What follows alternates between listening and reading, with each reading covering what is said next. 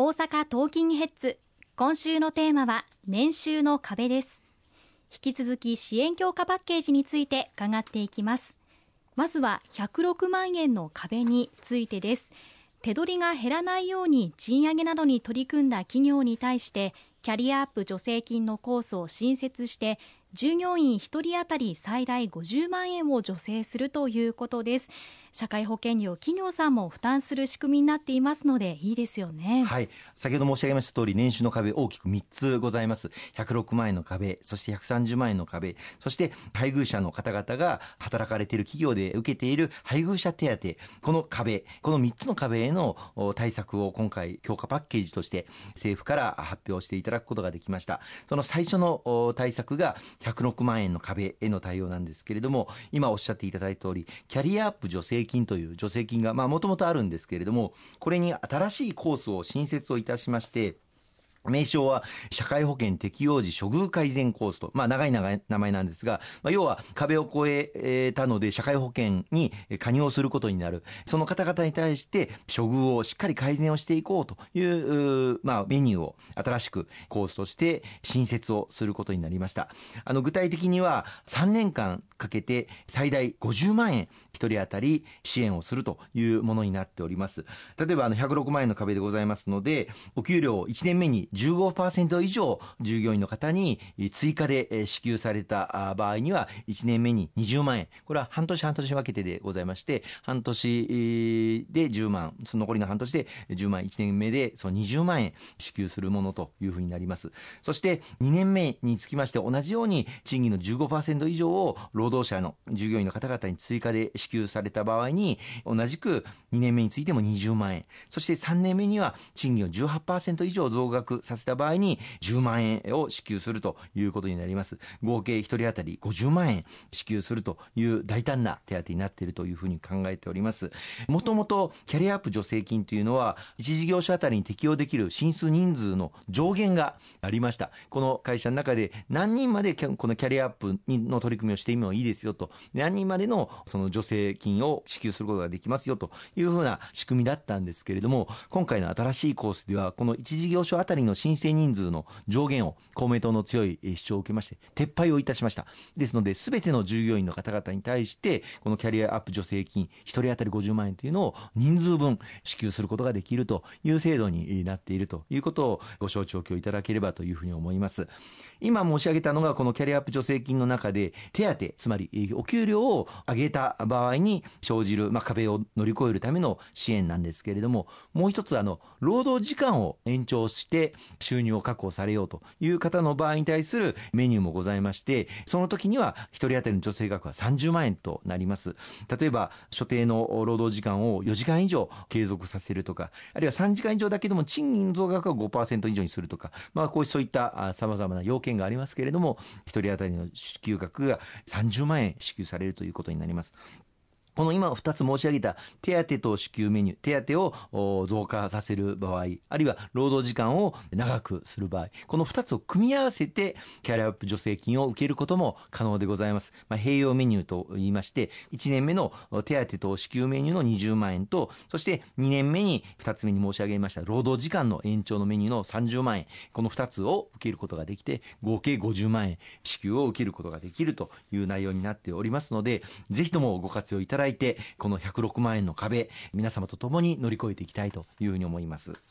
130万円の壁では残業の増加などで一時的に年収130万円を超えた場合について公明党が対応の明確化を訴えた結果事業主側が一時的な増収と証明し扶養している配偶者が働く企業の健康保険組合などが認めれば連続2年まで扶養にとどまれることになったということなんですよね。はいまあ、就業調整を行っている方々の中でどの壁を一番意識しているかというふうに、えー、アンケートを取りますとこの130万円の壁を意識している方が57.3%と、まあ、最も多いんですよね。でこれに対する対応はもう不可欠だということから強く公明メントとして取り組みを求めました。でこの結果もともとある制度なんですが要件が非常に曖昧だった、まあ、一時的に年収が高くなって130万以上となった場合にもこれは一時的な収入変動なので被扶養者認定すなわちそのままご主人その配偶者の方の扶養の中にとどまることができると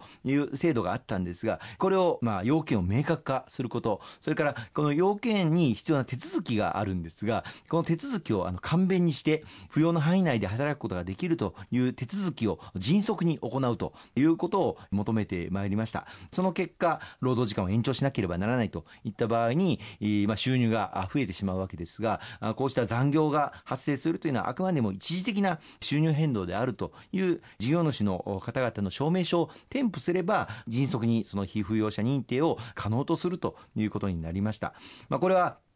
あくまでもは一時的な収入増であるという位置づけでございますので、一人の方についてこれを適用することができるのは、まあ、連続2年、連続2回までを上限とすることになります。まあ、したがって、今年この一時的な収入変動であると、一時的に収入が増えたということで130万円を超えた場合に、えまあ、ご主人の扶養のままで働き続けることができる、その認定を受けた方は、まあ、来年ももう一度同じように130万円を超えてもこれが一時的な収入変動であるという認定を受ければご主人の扶養のまま働き続けることができるという制度になっておりますのでぜひご活用いただければというふうに思います。また一部の企業で配偶者手当が支給されなくなる103万円の壁に関しては手当見直しの手順を示して企業への働きかけを行うということなんですよね。はい、えー、3つ目の、まあ、大きな壁というのがあ配偶者の方、まあ、ご主人が働かれている企業で配偶者手当を受け取っていらっしゃる方、まあ、これは企業ごとに違いますけれども、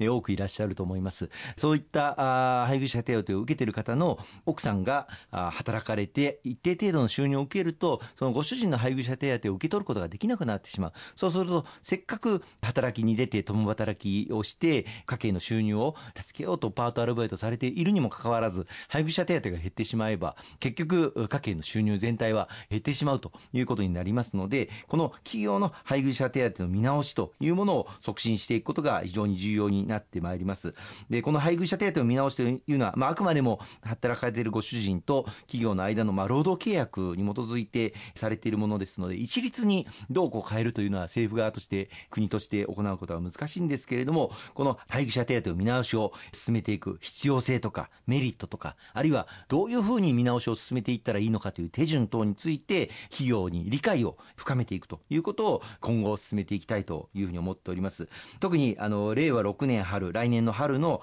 賃金見直し、また春闘と行われますので、その労使間の話し合いの中で配偶者手当の見直しが議論されるように以下の対応を行っていくというふうに今回発表されております。一つはこの配偶者手当の見直しがしっかり進んでいくように特に中小企業においても見直しが進むようにその手順をフローチャートで示すなど分かりやすい資料を作成して公表していきたいと思っております。またこの配偶者手当がなくなってしまうことが就業調整の一因になっていること各地域のセミナーで説明したりあるいは中小企業団体等を通じて周知をしていくということを展開をしていきたいというふうに思います。しかし、まあ、この見直しといった場合、じゃあ配偶者手当を単に廃止したりとか縮小していいのかということを思われる方もいらっしゃるかと思いますが、その配偶者の方が働かれてない場合もありますので、一律にその配偶者手当を廃止する、あるいは縮小するというのは、あ従業員の方々も困ってしまうことになりますから、その分を例えば基本給に振り替えて、ご主人の基本給の増額を図るとか、あるいは子どもたちへの家族手当、これを増額を図るとか、えそういった方向に振り替えていけるように、各企業ごと、あるいは組合ごとに来年の、ま、労使間の話し合いの中で決着を図っていくという流れを作っていきたいというふうに思います。これによって、配偶者の方が年収の壁、その企業からの配偶者手当の壁を意識せずに働くことができるようにしていきたいというふうに思います。わかりました。石川さん、今週もありがとうございました。